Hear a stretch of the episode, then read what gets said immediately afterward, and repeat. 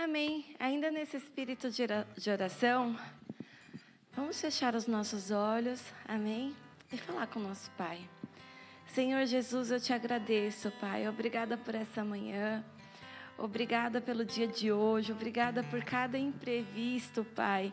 E obrigada, Senhor, por cada palavra que o Senhor derramou aqui nesse altar, Senhor.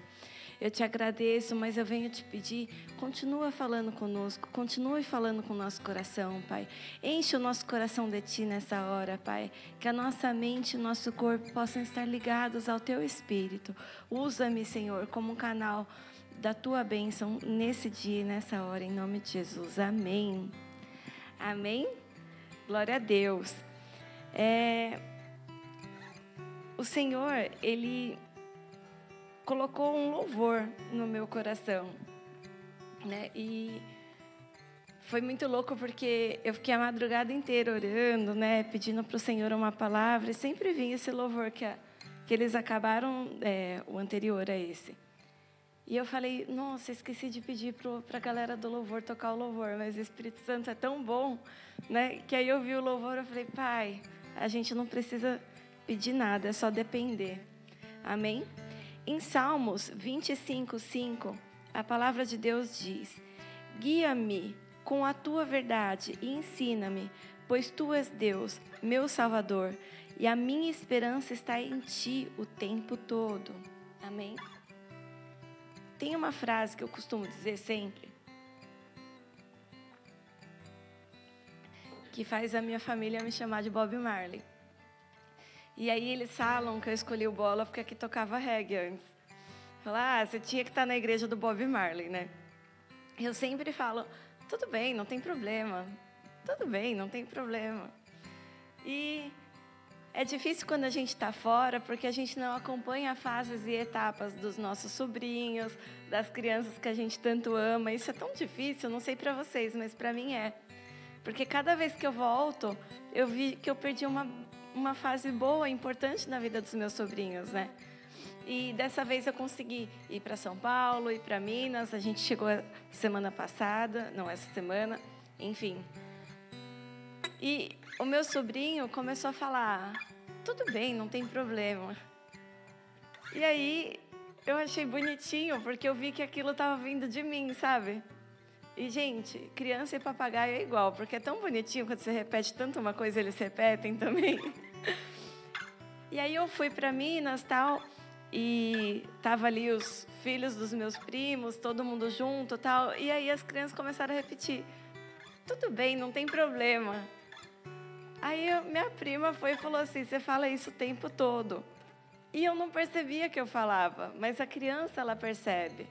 Porque toda vez que eles derramavam alguma coisa e, ou fazia qualquer traquinagem, que às vezes eu acho que se eu tivesse ali o tempo todo, como disse minha prima, é fácil ser a tia que vem uma vez no ano, fica brincando dois dias e tudo que acontece fala: ah, não, tudo bem, não tem problema.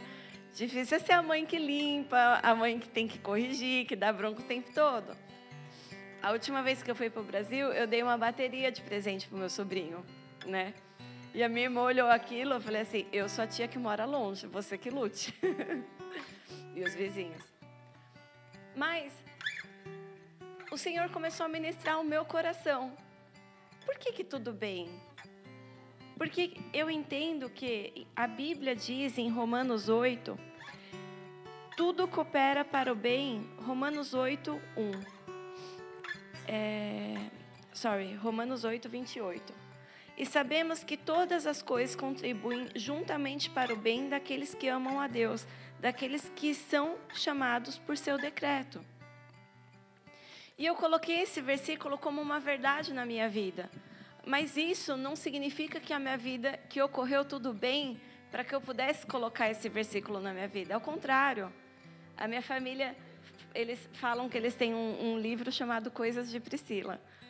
Porque a minha irmã, ela não é muito firme assim com Deus. Ela fala: Meu, tudo acontece com você. E parece que realmente tudo de ruim acontece comigo. Só que as pessoas só olham o que acontece de ruim. E eu vejo também os testemunhos do que acontece de bom. E nessa viagem, vou contar de forma rápida. É, eu queria muito estar com a minha tia. Né? Ela tinha recebido um diagnóstico de câncer, só que a gente ainda não sabia como que era, a gente só sabia que era maligno, mas não sabia a gravidade. E eu queria estar com ela ali na hora da que o médico fosse falar o tratamento, o estágio, tudo. Ela mora em Minas. Só que tudo aconteceu para que eu não pudesse estar lá. E eu falei, eu vou, eu vou, eu vou. Então, entrei, tentei pegar voo, meu, 3.500, São Paulo, Minas Gerais. Eu falei, cara, não dá. Aí fui, eu morro de medo de andar a pé, de metrô, ônibus, tudo. Mas aí tinha uma passagem de ônibus e todo mundo falou: ah, as coisas mudaram, tem os ônibus que são bem legais, tudo. Falei: legal, vou lá, né? Não, o tio agora nem vem de avião, vem de leito, é que nem avião, é melhor que avião, você vem deitado. Aí vai o crente, né? Todo mundo faz dar certo. Aí fui lá, peguei, aí vi lá uma empresa. Aí meu cunhado, nossa, eu já peguei esse avião na Europa. Já fui de Paris para Amsterdã com essa companhia. Eu falei, pô, companhia europeia, né? Top. Peguei. O avião era para sair às 11h45 do terminal rodoviário Tietê. Quem aqui conhece? Para quem não conhece, para vocês terem uma ideia, eu já fui assaltada duas vezes embaixo do terminal. E era bem ali, dali que o ônibus sai. E à noite, ali, né, não tem lugar para os homeless dormirem. Então, para onde que eles vão para dormir? Eles entram na rodoviária para dormir. Então, 11 e meia, meia-noite, saem os últimos ônibus. E aí, só fica os homeless esperando os ônibus da manhã. E eu tô lá, deu uma hora, duas e nada. E aquele monte de gente bonita chegando. Aí o teu coração começa a se, eu comecei a me apavorar. E eu fechei meus olhos e eu falei: tudo coopera para o bem daqueles que amam a Deus. E aí eu fui, perguntei para os taxistas, falei: é comum esse atraso, né? Ninguém fala nada, não sei o que, que eu faço e tal. E eles, infelizmente, é comum, essa empresa faz isso o tempo todo. Falei: legal. Aí eu peguei um casal de idosos com duas crianças que estavam ali, iam pegar o mesmo ônibus. Eu falei: olha, eu estou com medo de ficar aqui sozinha. Eu posso ficar aqui com vocês? Eles falaram: pode. E a gente ficou ali conversando, eu ajudei eles a cuidar das crianças. O ônibus chegou quatro horas da manhã. E eu esqueci de. Meu celular é. Como? Não, ele é. Quando ele está vinculado à operadora, como que é o nome? Bloqueado, obrigada. Meu celular bloqueado, então eu não consegui comprar um chip no Brasil, colocar um chip, então eu estava sem internet, sem comunicação nenhuma. E minha família me esperando. E eu desesperada, não tinha como. É, são coisas que só acontecem com crente, né? Mas aí eu olhei os horários, tal, não sei o que, eu falei, amém. Estou de férias, eu não tenho horário né, marcado. E no final das contas, eu vou conseguir estar lá com a minha tia, o que importa, tudo bem. E a hora que eu cheguei lá, peguei o Uber, aí o Uber cancela, cancela, cancela. Aí consegui pegar o Uber, tô vendo lá um cara, uns louvores cristãos, assim, tudo. Eu falei, amigão, você é cristão? Ele sou. Falei, que bênção. Que igreja que você vai? Aí ele falou o nome da igreja. E aí eu falei assim: E você está feliz na obra? Ele falou: Por que, que você está me perguntando isso? Eu falei: Eu não sei. Aí ele: Honestamente, não. E eu, amém. E o Espírito Santo colocou no meu coração: Conta o teu testemunho para ele. E eu comecei a contar meu testemunho tal, e o cara começou a chorar. E aí, nós chegamos na casa do meu tio, eu atrasada, sei lá, umas 5, 6 horas somente. Eu só consegui pegar o celular de alguém para pedir o Uber e falar: estou indo, o ônibus atrasou, mas estou chegando, estou pegando o Uber. E aí, meu tio da janela me vê parada dentro do Uber, trancada, sem sair do Uber. Aí já começou aquele, aquela movimentação, né? Olha, você fica esperando ali, eu vou ligar para a polícia. Aí o outro vai lá, já estava pensando, é sequestro. E eu conversando com o rapaz, ele falou: Você acredita que eu sou pastor? Eu falei: Amém. Ele falou: Eu sou pastor e eu tô cansado. Eu estava falando hoje de manhã para minha mulher que para mim deu as pessoas são muito ingratas.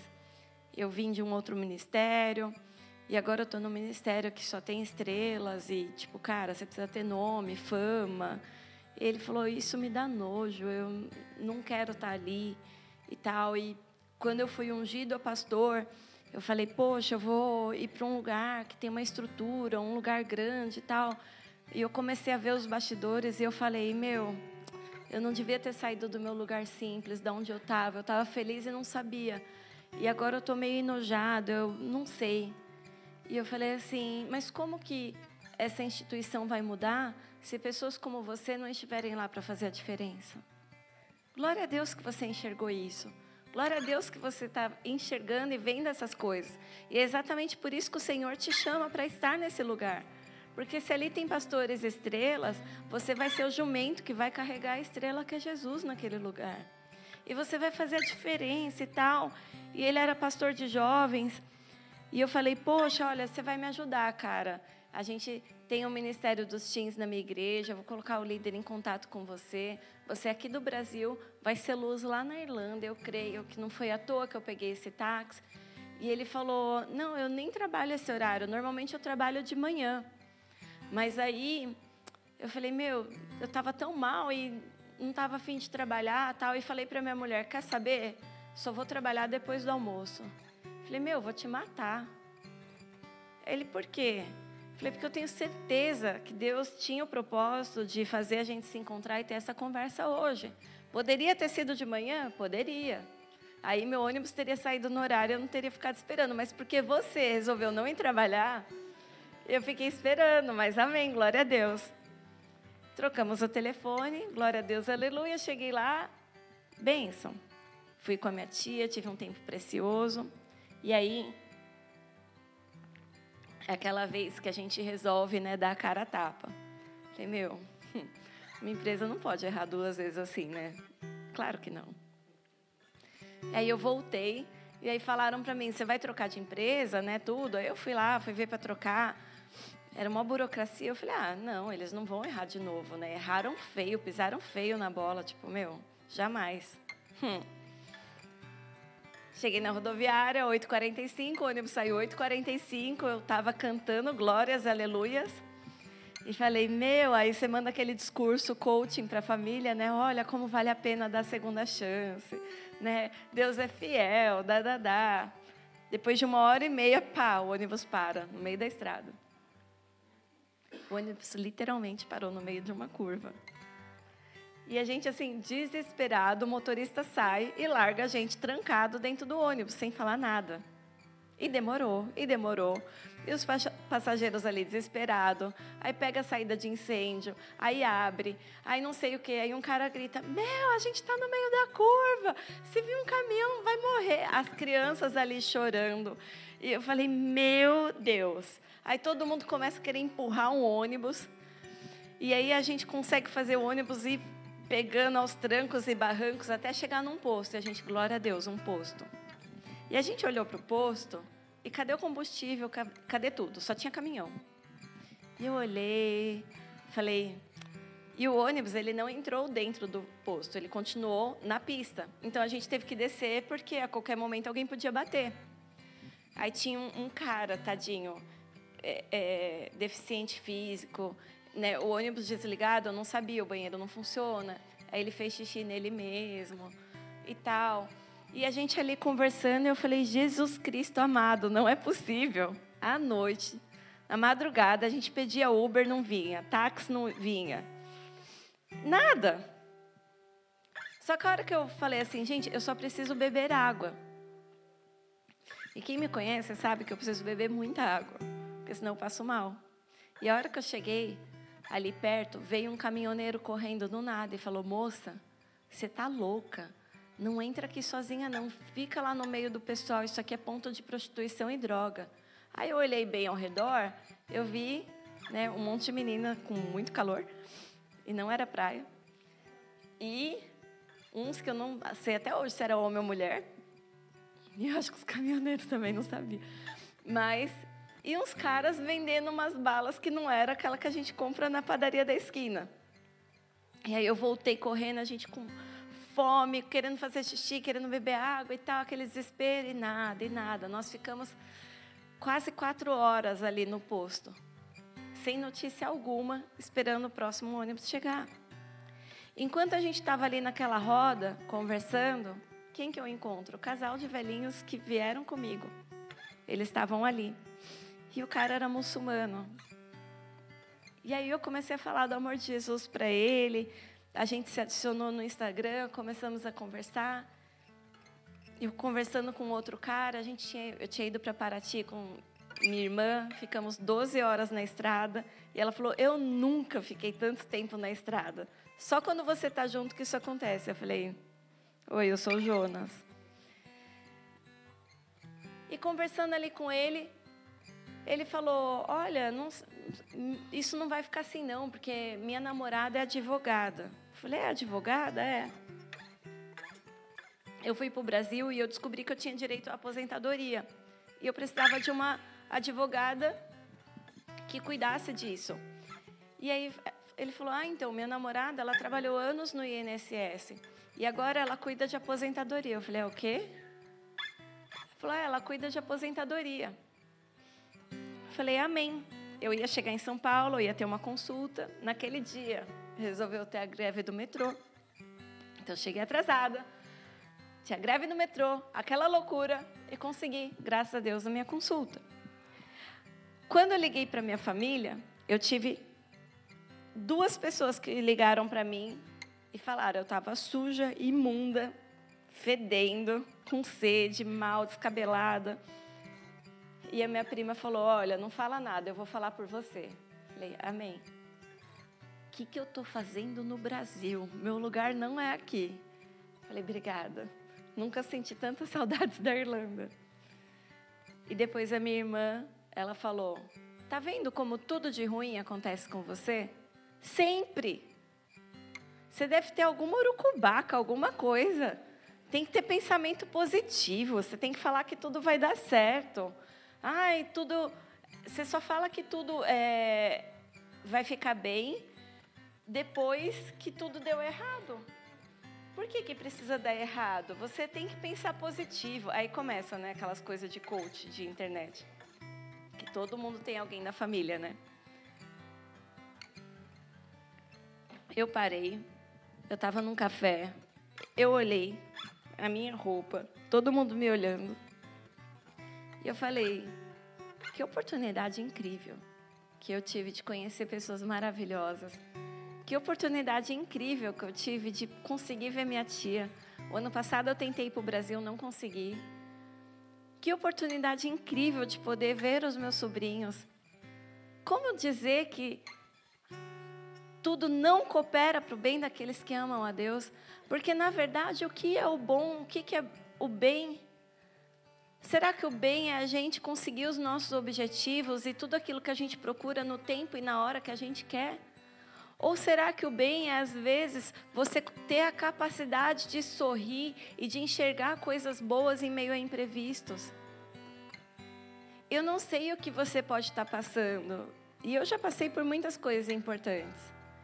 Mas no final de toda essa história, a única coisa que eu lembrei foi: eu tinha síndrome do pânico.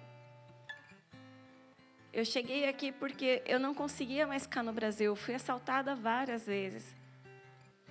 Eu jamais iria viajar de ônibus sozinha e tudo isso acontecesse e no final eu estaria bem. Isso jamais aconteceria. Eu teria uma crise, eu ficaria mal. E quando tudo terminou, eu falei, pai, eu fui curada. Eu fui curada. Talvez aos olhos do mundo as coisas que vocês vivam possam ser ruins, mas às vezes é o jeito de Deus mostrar para vocês o caminho onde Ele quer te colocar. Eu fui numa médica e aí eu mostrando o meu prontuário para ela e tal, e ela virou e falou assim: Mas afinal, qual é a tua doença? Eu falei: Esse é o ponto, não tem o nome. É uma má formação genética. Então, são várias coisas que, né, não funcionam direito. E aí eu ali conversando com ela e tal, e ela falou assim, uma médica cristã, muito de Deus, e ela falou: "Eu vou orar". E ela orou por mim, e naquele momento na oração ela falou assim: "Senhor, que a tua verdade esteja entre nós. Traga a tua verdade, porque a verdade liberta e traz luz". E eu falei: "Amém". E a gente conversando e ela falou: "Existe um nome, sim". É uma doença autoimune. E ela começou a falar assim. E para as pessoas que eu falei, parecia que era um, uma, um diagnóstico horrível, uma doença horrível e uma coisa horrível. Só que, conforme ela ia falando, vinha uma alegria no meu coração, porque não tem nada melhor do que você descobrir o que são, o que é, para onde você tem que ir, o caminho. É muito ruim você andar no escuro. É muito ruim você ficar sem saber para onde você vai. Não tem coisa pior do que você andar no escuro. De você seguir caminhos que você não sabe se no final são os caminhos que Deus escolheu para você ou não. De você ficar na tentativa e erro o tempo todo. Isso cansa e tem horas que você começa a querer desistir de tentar. Agora, quando você sabe qual é a luta que você tem que enfrentar, qual é a guerra que você tem que enfrentar, tudo fica mais fácil, por mais que muitas vezes pareça difícil. E é por isso que algumas vezes o Senhor fala: Vinde a mim e eu vos aliviarei. Porque o Senhor, Ele quer trazer verdade sobre a sua vida, Ele quer trazer luz. A palavra de Deus diz que Jesus é o caminho, a verdade e a vida. No Salmo 43, a palavra diz: Envia a tua luz e a tua verdade, elas me guiarão e me levarão ao teu santo monte, ao lugar onde habitas. Então eu irei ao altar de Deus, a Deus, a, a fonte da minha plena alegria. Com harpa te louvarei, ó Deus, meu Deus. Por que está assim tão triste, ó minha alma? Por que está assim tão perturbada dentro de mim? Põe a sua esperança em Deus, pois ainda o louvarei. Ele é o meu Senhor e o meu Salvador. Amém? A Bíblia diz em João 8,32: E conhecereis a verdade, e a verdade vos libertará. Se a nossa alma está angustiada, é porque a nossa esperança tem sido em homens e não em Deus. A nossa esperança tem sido no governo. A nossa esperança tem sido em coisas que só a gente consegue conquistar. No poder das nossas mãos, mas o que Deus tem separado para nós são coisas abundantes, é além do natural, é além do espiritual. Não se trata só de corpo, alma e espírito, se trata de amor. Se trata de um pai que ama os teus filhos. Esqueçam as regras, esqueçam as ordens, só gravem isso. É o amor de Deus Pai que conduz você para o caminho onde Ele quer que você esteja, porque no final, tudo que Ele busca é que você conquiste a alegria que é estar em Cristo Jesus, onde todas as outras coisas são acrescentadas, porque elas já não são as coisas mais importantes da sua vida, porque o tudo você já tem, o tudo é Ele. Amém? Quando o nosso tudo vai ser Ele, quando o nosso tudo vai ser suficiente. Em Salmos 25, 5, a palavra diz: Guia-me com a tua verdade e ensina-me, pois tu és Deus, meu Salvador, e a minha esperança está em ti o tempo todo. A sua esperança tem que estar em Deus. E o que é esperança? Esperança é o ato de esperar com fé. Você pode esperar ansiosamente, você pode esperar dando fazendo tentativas e erros, ou você pode esperar com fé, crendo que Deus ele vai te mostrar e vai te guiar pro, pelo caminho que Ele quer que você ande. A coisa mais difícil em se tornar adulto é tomar decisões. Como é difícil a gente tomar decisões. Porque quando a gente é criança, existem pessoas que decidem por nós. Mas quando nós somos adultos e a gente começa a ter que decidir, nós tomamos escolhas que muitas vezes nos levam a caminhos que a gente não se orgulha.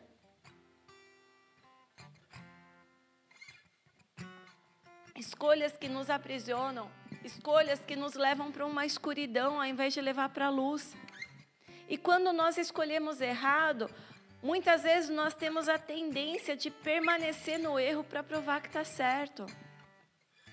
Ao invés de entregar nas mãos do Senhor e recomeçar. Muitas vezes a gente tem que apertar o botão do restart na nossa vida. Porque a gente tenta de um jeito, tenta de um jeito e tenta de um jeito e não rola. Então, dessa vez, é você voltar para os braços do Pai e falar: Senhor, agora eu te, quero tentar com você. Amanhã vai ser um dia tão especial. Nós vamos comemorar, fazer uma festinha de aniversário para o Senhor Jesus. E alguns, né, falam: "Ah, mas Jesus não nasceu em dezembro. Ah, é porque o Natal é uma época que só o comércio comemora. Ah, é porque isso, porque aquilo". Cara, para de ser chato. Se tua mãe fizer aniversário, você não vai participar? A gente mora longe. Eu acho tão bonitinho quando as pessoas têm filho e vai para o Brasil e aí eles comemoram o aniversário de um aninho, dois anos dos filhos com os pais, mesmo que seja em outra época. Não importa se está comemorando aniversário atrasado ou não, está comemorando. Está com Jesus, está com o corpo dele. E Jesus ama festas. Se não fosse assim, ele não teria instituído para o povo de Deus festas que eles têm que fazer o ano inteiro. Tipo assim, vocês têm que se alegrar, vocês têm que estar em comunhão, vocês têm que festejar. Ai, mas o aniversário de Jesus é todo dia. Tá, então corta um bolo e canta parabéns para ele todo dia. E traz um pedaço para mim que eu amo bolo.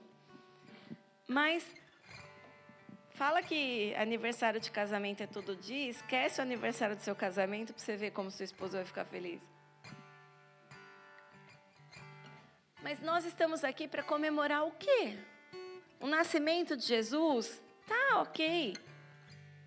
Mas o que, que o nascimento de Jesus traz de diferente na nossa vida? Em João 8,31, nós vemos: Disse Jesus aos judeus que haviam crido nele: Se vocês permanecerem firmes na minha palavra, verdadeiramente serão meus discípulos, e conhecerão a verdade, e a verdade vos libertará. Eles lhe responderam: Somos descendentes de Abraão e nunca fomos escravos de ninguém. Como você pode dizer que seremos livres? Jesus respondeu: Digo a vocês a verdade. Todo aquele que vive pecando é escravo do pecado. O pecado não tem lugar permanente na família, mas o filho permanece a ela para sempre. Portanto, se o filho os libertar, vocês de fato serão livres. Jesus ele veio para nos libertar do pecado, mas mais do que isso, ele diz que ele veio para nos levar à luz, e a luz é a palavra de Deus.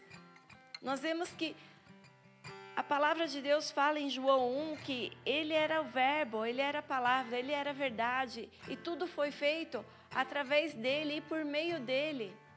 Quando nós estamos ligados a, a, Cristo Jesus, nós entendemos a verdade de Deus para a nossa vida. As escamas dos nossos olhos, elas se vão.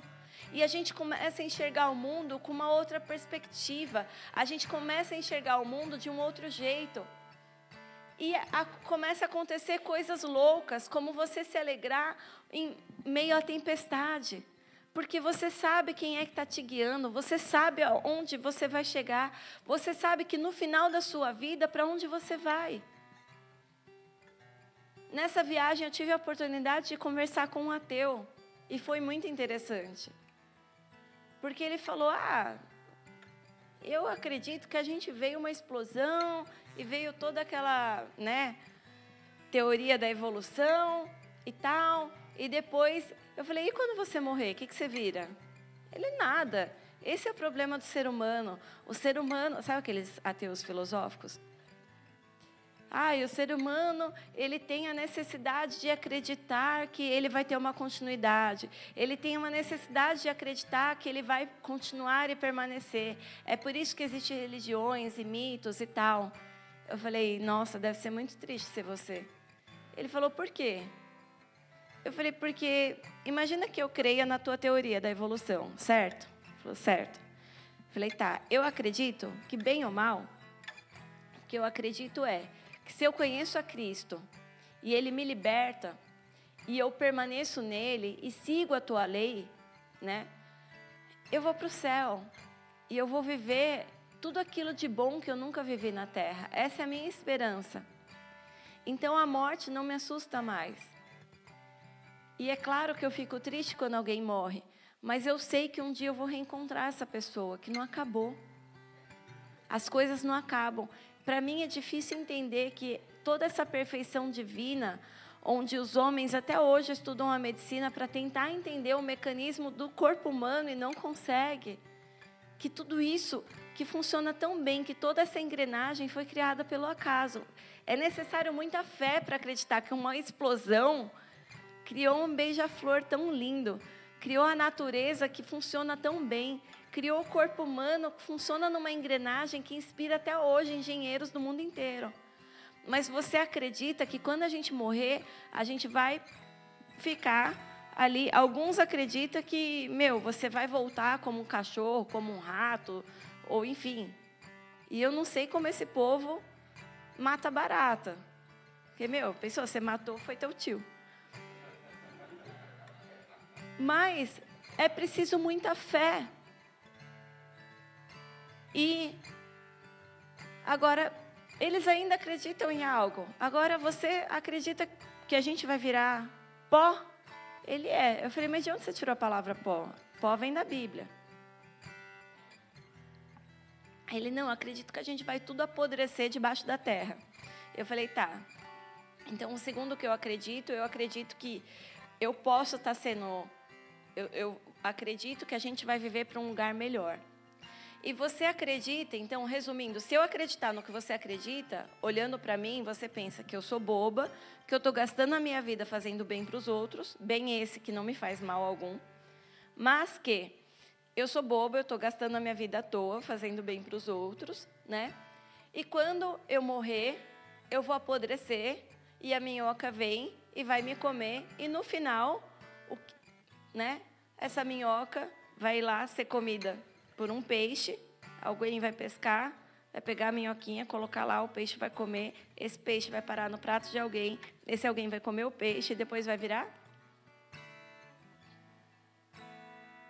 Falei, então eu acredito que quando eu vou morrer, quando eu morrer, eu vou para a glória. E você acredita que quando você morrer, você vai virar uma. Aí ele ficou olhando para mim eu falei assim, cara, então toda vez que você for no banheiro, você fala tchau para alguém. E ele ficou olhando para minha cara, eu fui falar assim: "E o que a medicina comprova é que o fator Deus existe. A medicina hoje ela comprova que se você ficar na tua casa orando e tendo fé em Deus, o ato de orar, ele libera hormônios no nosso cérebro que nos faz perder a ansiedade e diminuir o hormônio do estresse. O esperar em Deus e o ter fé nele faz com que o nosso corpo reaja dessa maneira. Quando eu estava lá sentada com a minha tia e o médico falando tudo para ela, ela falou assim: Doutor, o meu marido sobreviveu a uma leucemia quando todo mundo falou que ele não ia sobreviver.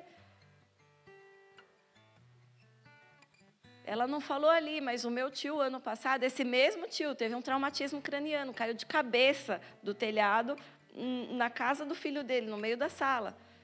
Ficou no hospital. Depois da leucemia, todo mundo falou: Nossa, se ele cair, bater a cabeça, ele morre. Ele quebrou o crânio e sobreviveu. E eu falei para ela: Tia, agora é a tua vez. O tio está cansado de dar testemunho. Dá uma pausa para ele, né? Agora é tua vez. E ela falou: Eu tenho certeza que Deus vai me curar. E aí, a hora que o médico abriu o prontuário, falou: Olha, você vai ter que fazer seis, é, seis meses de químio, né, e tal. vai ter que extrair a mama, mas esse câncer é para cura. Não é para morte, é para cura. E ela falou: Eu sei, eu não tenho dúvida. E sabe o que o médico falou? Permanece assim nesse espírito, porque o que mata durante a quimioterapia, o que mata no processo, muitas vezes não é nem o câncer, e nem a quimio, é a depressão. Porque quando você tem depressão, o teu corpo reage de forma ruim a tudo isso. Como pode um Deus que há mais de dois mil anos atrás disse que a gente teria que ter a fé e a esperança nele, preveu que a medicina, que a medicina agora está descobrindo, que o nosso estado de espírito interfere no nosso corpo. Como pode, depois de tantos anos, Freud e tantos outros descobrirem o que está escrito na Bíblia, que você, se você crer e você tiver fé, você vai ser curado. Me disse isso não é liberdade, me disse isso não é viver a liberdade que nós só podemos viver em Cristo Jesus. Me disse isso não é ver que tudo coopera para o bem daqueles que amam a Deus. Não, nós não, não estamos gastando o nosso tempo. Nós estamos aproveitando o nosso tempo.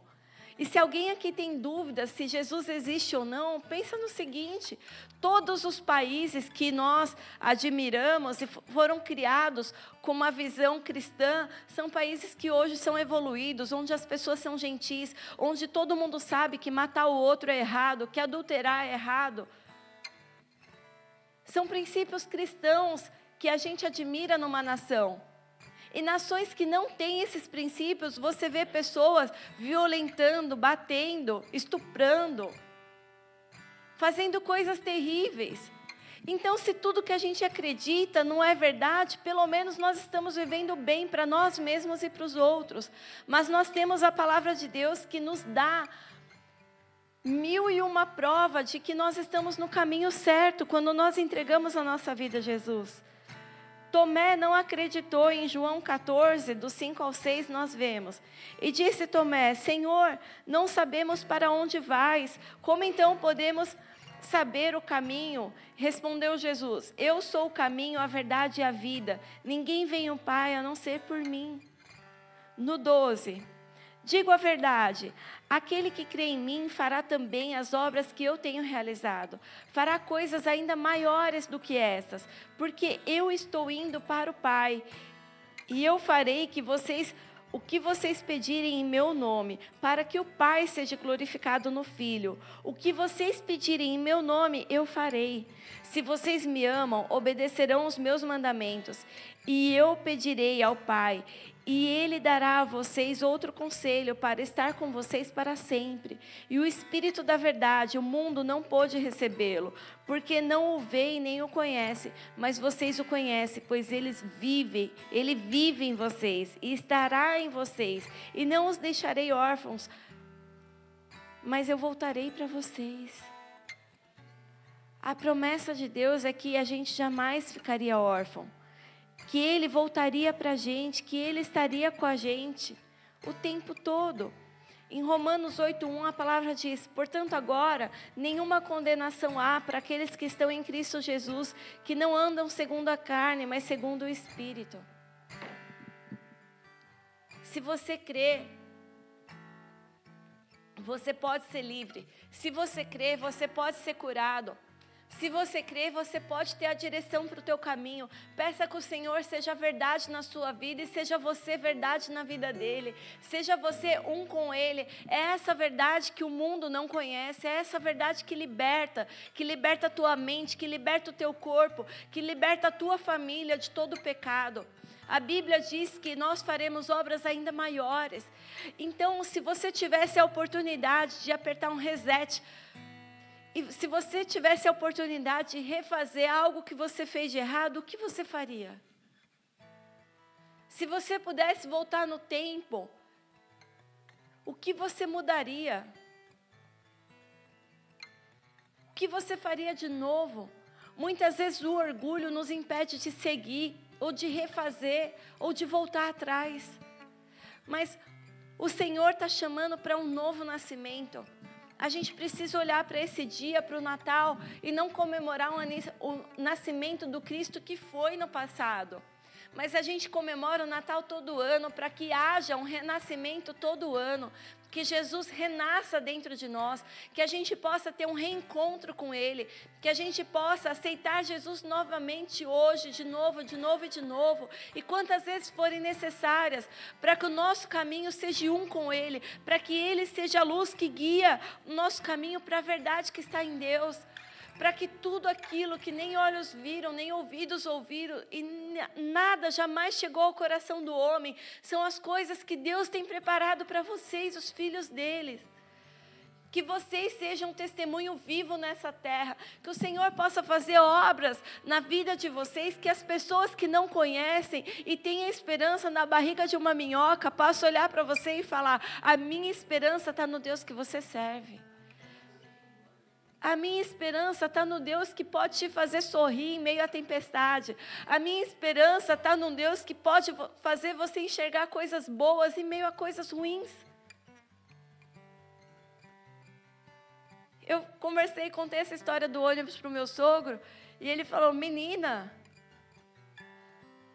mas o que mais de ruim poderia ter acontecido? Eu falei: Olha, depois que eu estava na Espanha, meu marido pegou minha bolsa, minhas coisas, entrou no avião. E a hora que eu fui entrar, ó, o avião falou: Você não pode entrar porque você precisa de um carimbo. E eu fiquei sozinha no aeroporto, com 20% de bateria. E o meu passaporte. Eu nunca mais vou ficar, vou ficar triste por mais nada. Eu fui parar na Bélgica. Estava em Alicante, só tinha voo uma, é, dois por semana. Eu fui parar na Bélgica. E da Bélgica eu tive que vir para cá. Demorei um dia para chegar. Meu marido só descobriu que eu estava na Bélgica quando eu já estava lá. Ele chegou em Dublin, eu cheguei na Bélgica. Ele, ué, você não estava atrás de mim no avião? Eu falei, não, não me deixaram entrar. E por que, que isso acontece? Basta ser o crente na história. Com quem que acontece essas coisas? Com cristão. Mas para quê? Porque você é azarado agora? É o pé frio da história? Não, não é. Você é aquele que Satanás olha para você e fala: Cara, eu sei o estrago que essa pessoa vai fazer na terra. Então, tudo que eu puder fazer para tentar atrasar a vida dessa pessoa, para fazer ela desistir, para fazer ela murmurar, eu vou fazer. Quem muito é atacado é quem muito tem para oferecer. Se você não é atacado, se você não vive lutas, significa que você tem poucas vitórias. Quem não vai para a guerra não tem vitórias. Se você está vivendo adversidades na sua vida, dê glória a Deus, porque Deus ele não chama derrotados, ele chama vencedores. E se ele te dá muitas provas, é porque ele olha para você e ele vê a capacidade de vencer. Eu sempre falo, meu, Deus me confundiu com Rambo. É uma guerra depois de outra. Mas tem gente que só olha a guerra, eu olho para as vitórias. São, são vitórias atrás de vitórias. A gente tem tantos testemunhos para contar para vocês. Eu espero que em janeiro a gente possa contar para a igreja as coisas maravilhosas que o Senhor tem feito nas nossas vidas. O ano de 2022 foi um ano muito difícil para mim e para o pastor. E esse ano de 2023 foi um ano de recolher os cacos, de refazer o vaso. Sabe? Quando o oleiro desfaz e faz tudo de novo? Foi assim que a gente se sentiu. Mas, ao mesmo tempo que ser um vaso e ser quebrado e ser refeito dói, é tão bom ver o renovo do Senhor.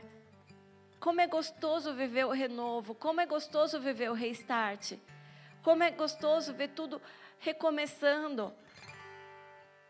Eu ia para o Brasil, olhava para a vida das pessoas que eu amo e os lugares que a gente trabalhou e a gente olhava para tudo aquilo e parece que está tudo igual muda uma coisinha e outra, mas está tudo igual.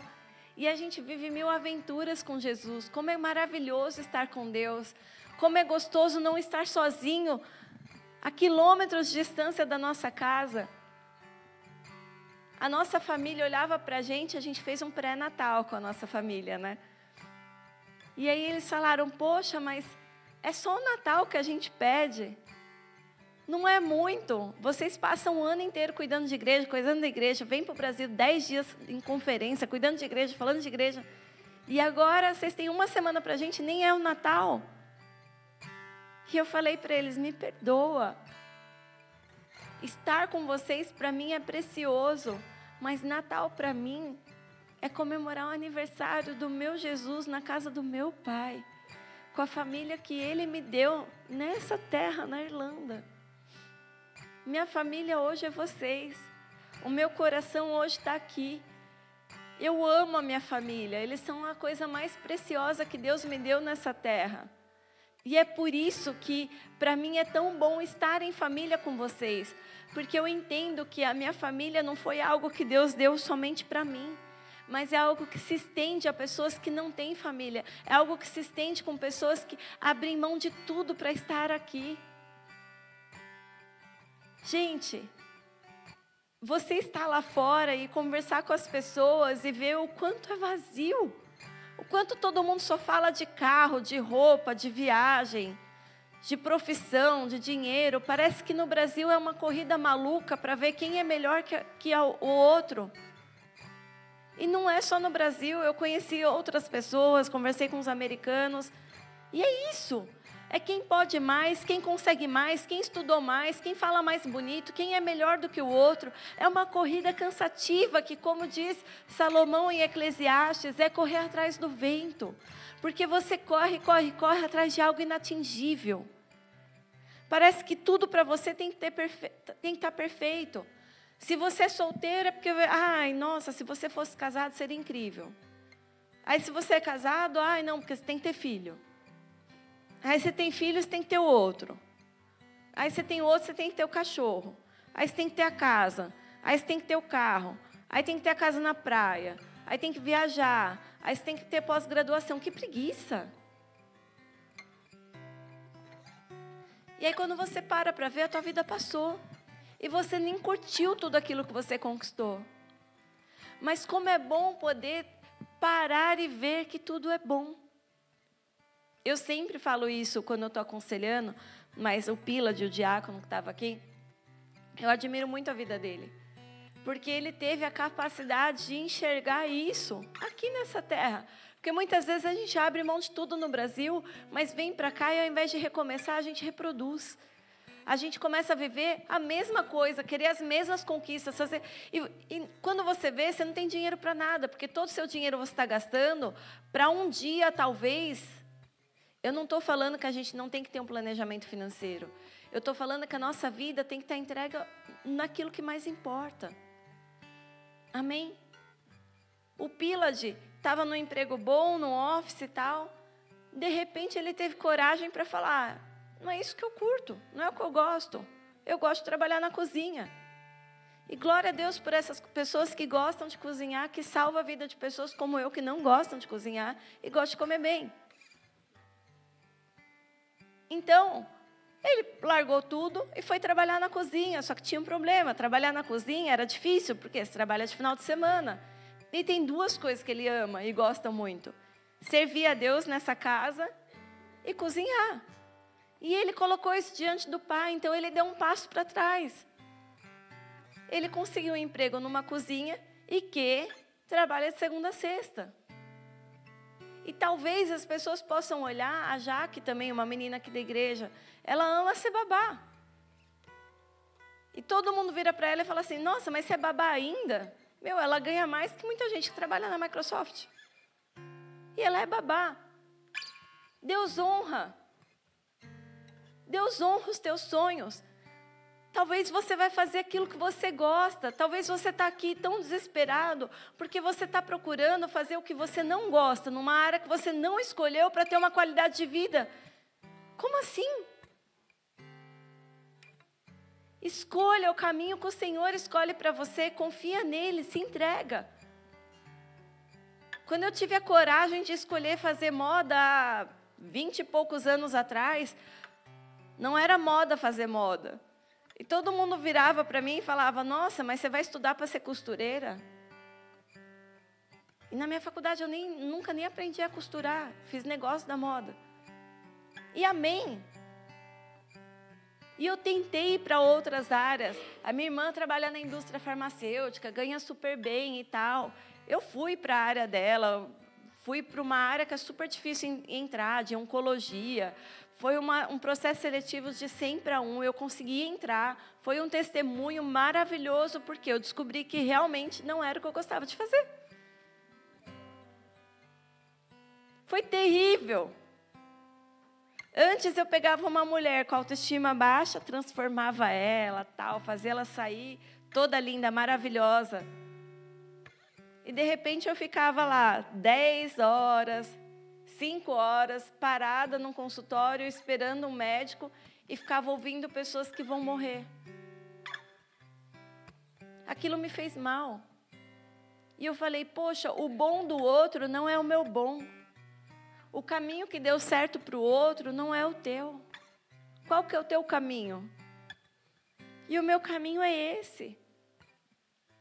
E as pessoas que conversam comigo, com meu marido no Brasil, elas ficam inconformadas e falam: como que vocês tiveram coragem de abrir mão de tudo?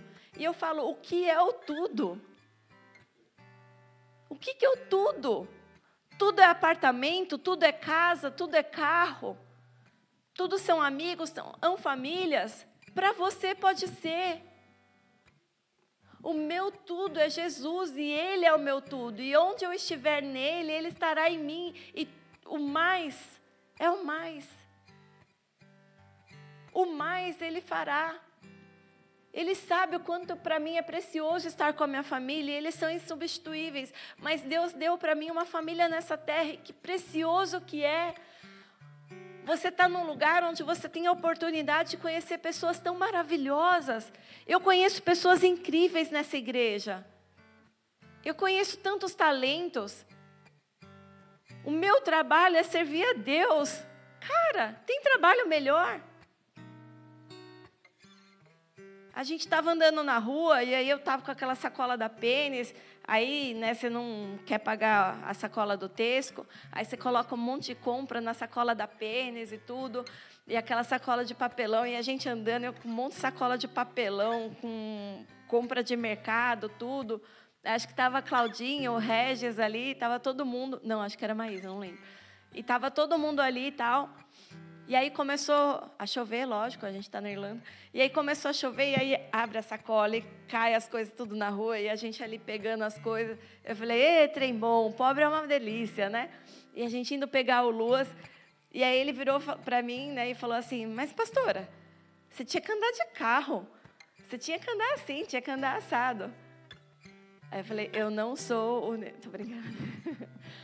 Eu falei assim, não, eu tinha carro no Brasil. Não é o andar de carro. Poxa, é gostoso estar tá aqui. A gente lá na conferência profética, encontrei a galera da Irlanda lá, as padarias super chique, lotada. A gente entrou na frente do Mercado Dia, pegamos um monte de coisa ali, sentamos, sentamos na calçada de uma casa. A gente ficou ali conversando e todo mundo passando para a gente olhando assim. Falou, vocês não são da Europa? A gente é.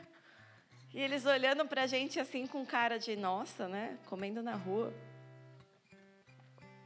E a galera que era da Irlanda, e estava todo mundo ali. E eu fui e falei assim: é isso. Isso é voltar à essência. É voltar à simplicidade. Quando eu era adolescente, isso era o que eu mais gostava de fazer. Você passava no mercado, não era assim, pegava uns salgadinhos, uns negócios, pegava a roda, chamava a galera, sentava ali e ficava conversando até tarde. Isso era tão gostoso, e por que, que hoje a gente precisa estar num restaurante super chique para viver isso? Orgulho.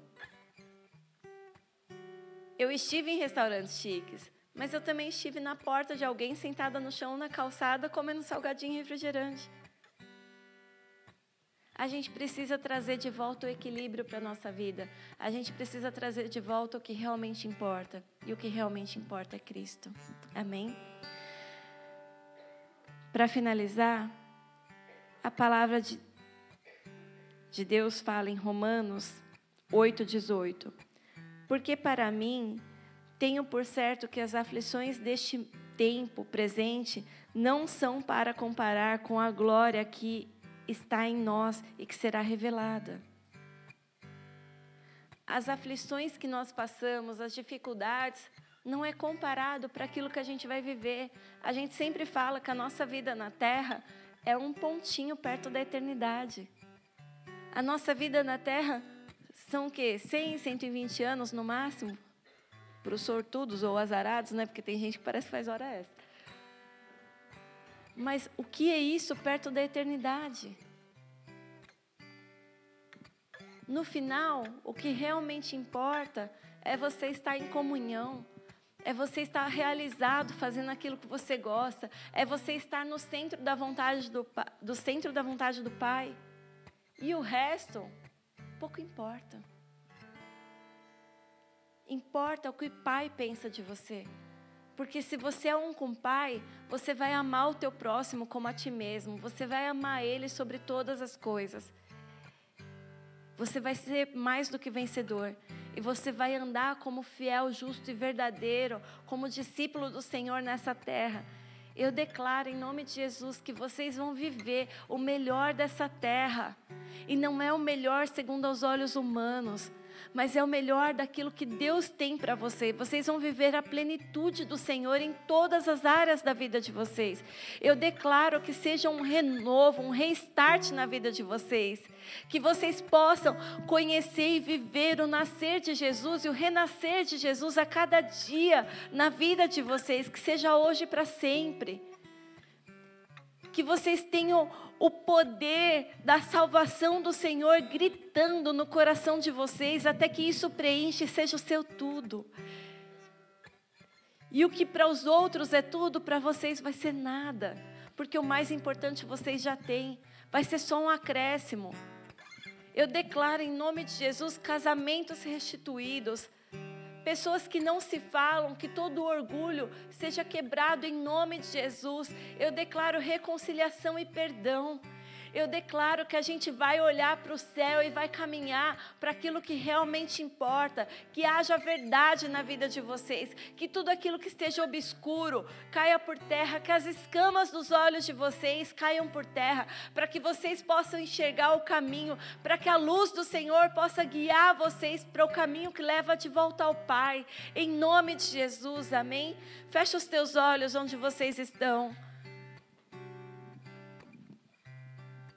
A voz do Senhor Jesus, em 1 João, diz que o Verbo estava com Deus, o Verbo era Deus. A voz que fez, que criou o universo, a voz que fez o mundo existir, a voz que fez um homem se levantar do sepulcro.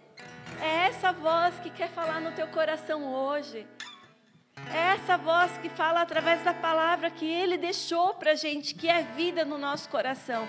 Essa voz é a voz do Filho de Deus que veio ao mundo como homem, que sofreu no teu lugar, no meu lugar, mas que ressuscitou, para que ele pudesse provar que nem a morte pode vencer a vida que há em Cristo Jesus. Se você está vivendo coisas naturais, onde você diz que você não consegue mais entender, não consegue ver o caminho que você deve seguir. A palavra de Deus diz que Jesus é o caminho, a verdade e a vida. E Ele te chama para viver com Ele hoje. Então, se você ainda não reconheceu Jesus Cristo como seu Senhor e Salvador, que você possa reconhecer Ele nessa hora. Faça essa oração comigo, Senhor Jesus. Senhor Jesus. Eu entrego a minha vida a ti. Eu entrego a minha vida a ti. Que o Senhor seja a voz que me guie. Que o Senhor seja a voz que me guie. Que o Senhor seja a voz que diga para o meu interior. Que o Senhor seja a voz que diga para o meu interior. Acalma-te. Acalma-te. Confia. Confia. Entrega. Entrega. E descansa. E descansa. Porque eu sou o seu Deus. Porque eu sou o seu Deus. E em mim. E em mim obras maiores do que as minhas. Obras maiores do que as minhas. Você vai fazer. Você vai fazer.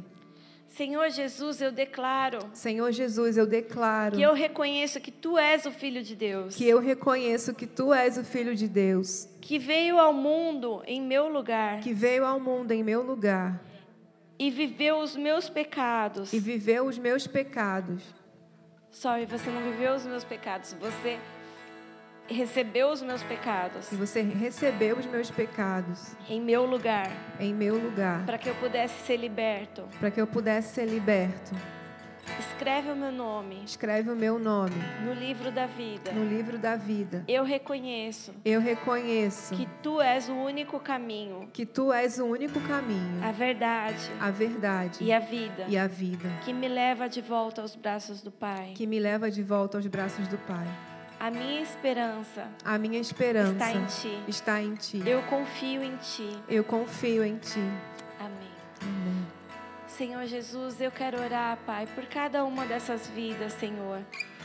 Cada um desses que fizeram essa oração, reconhecendo que Tu és o único caminho, a única verdade e a vida. Tu és a vida que nos leva de volta à casa do Pai.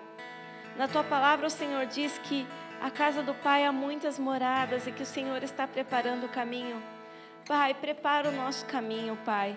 Que nesse caminho nós não sejamos órfãos, mas que nesse caminho o Senhor possa nos sustentar, o Senhor possa nos direcionar, o Senhor possa trazer luz para aquilo que nas nossas vidas ainda existe trevas. Oh, Paizinho, que nós possamos nos parecer cada dia mais contigo e cada dia menos com nós mesmos, Pai. Em nome de Jesus, faça milagres e realize milagres nas nossas vidas. Em nome de Jesus, amém. Deus conosco, Deus sempre presente. Chama esse Deus para junto de você. Fique em pé no seu lugar e adore ao Senhor. Amigo eterno, inseparável. O Criador que se vestiu da criação. Emanuel.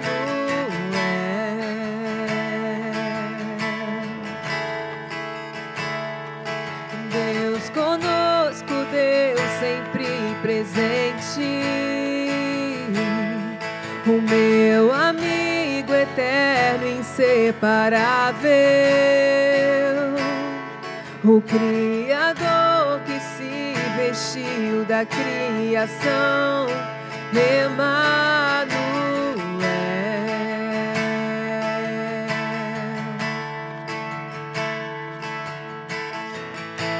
e as mãos que sustentam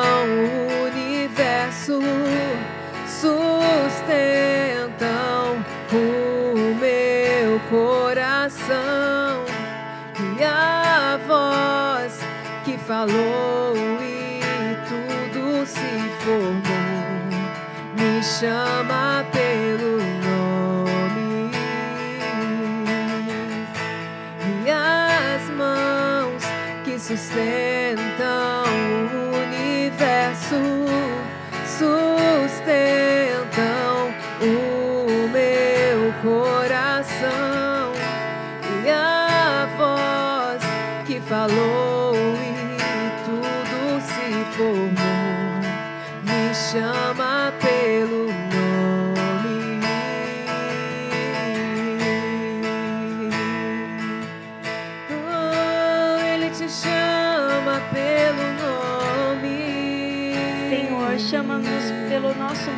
nessa hora, Pai. Nós queremos seguir a voz da verdade, Pai. A voz que traz vida, Pai, onde há, há trevas. Senhor, em nome de Jesus, que essa voz que tudo se formou, refaça áreas das nossas vidas, Pai, que estão dormindo, Pai. Senhor, nós confiamos em Ti, entregamos a nossa esperança em Ti, em nome de Jesus.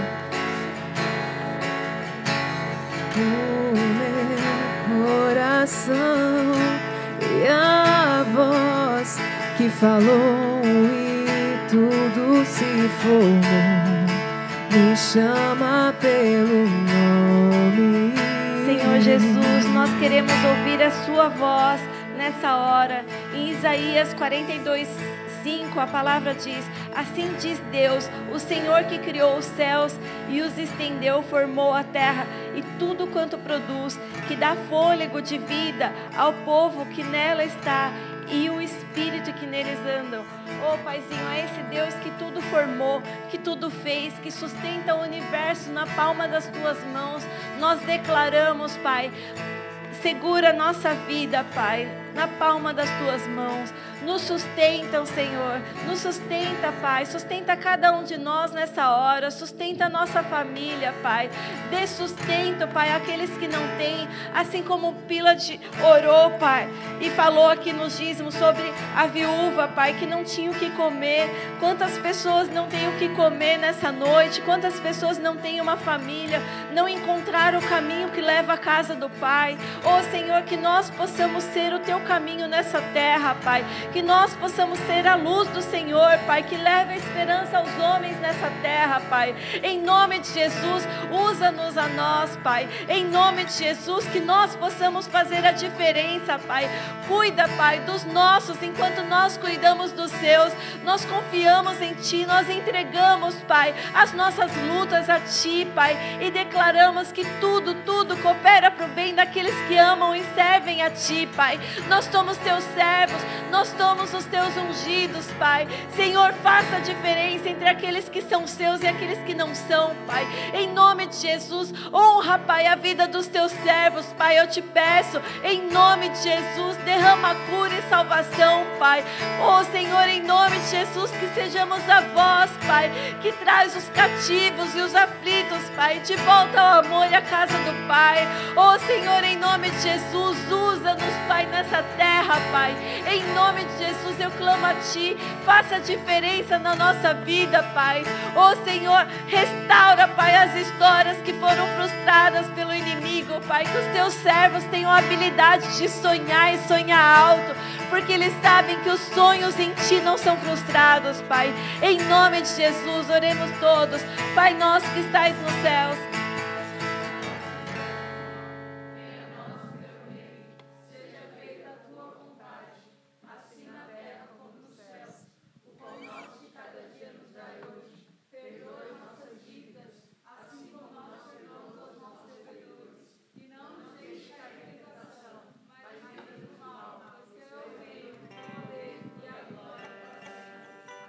Se Deus é por nós, quem será contra nós? O Senhor é o meu pastor e nada me faltará.